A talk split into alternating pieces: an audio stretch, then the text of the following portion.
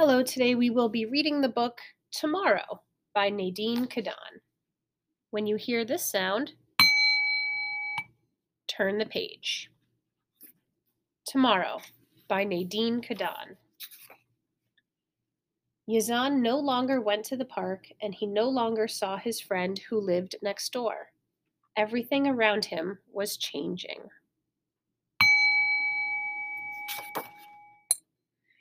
Even his mother had changed. She had stopped painting. Yazan and his mother used to spend hours painting together. Sometimes he had been happy just watching her paint.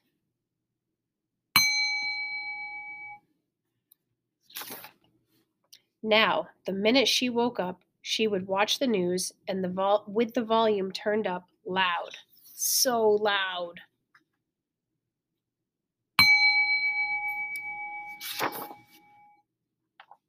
Each time they wanted to leave the house, Yazan's father would make lots of phone calls.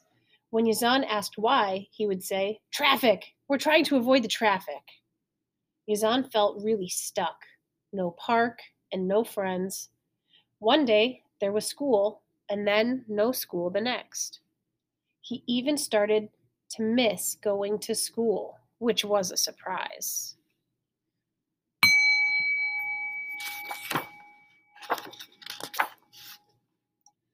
That weekend, the hours seemed so long with nothing to do.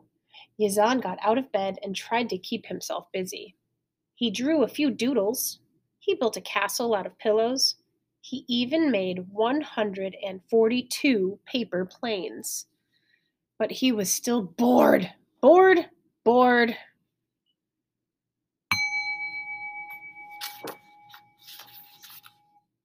He went to the living room and screamed, I want to go to the park now! But his parents were watching the news and didn't even turn around. Not today, Yazan, said his mother.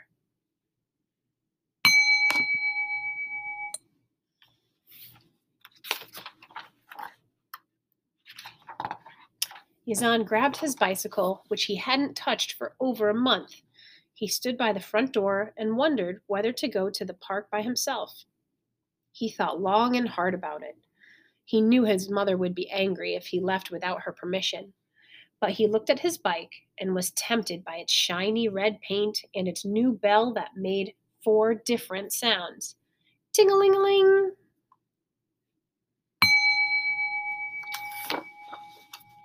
He opened the door and walked outside. When he reached the street, it was completely empty.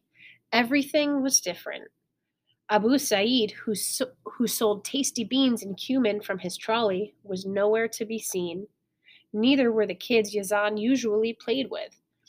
Frightening sounds exploded all around. Yazan didn't didn't didn't know what to do. Should he continue to the park or go back home?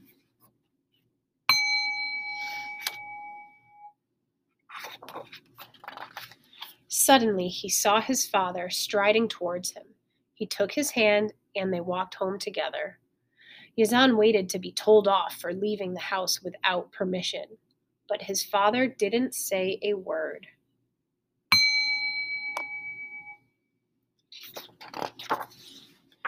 When they arrived home, Yazan's mother was waiting for him. She ran to him and hugged him very tightly. Don't ever, ever go out of the house by yourself again, she said. She looked at Yazan and his little red bike.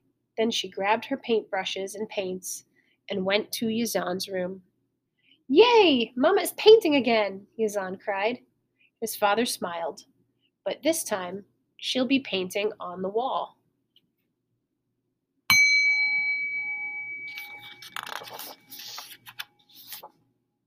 Yazan sat and watched his mother painting on the wall of his bedroom. I'm really sorry, she said, but you can't go to the park right now. People are fighting in the streets, and going out of the house is too dangerous. When will the fighting be over? asked Yazan. I don't know, replied his mother. But let's paint a park in your bedroom, an amazing park with everything you've ever dreamed of. And soon you'll be able to go outside again and play.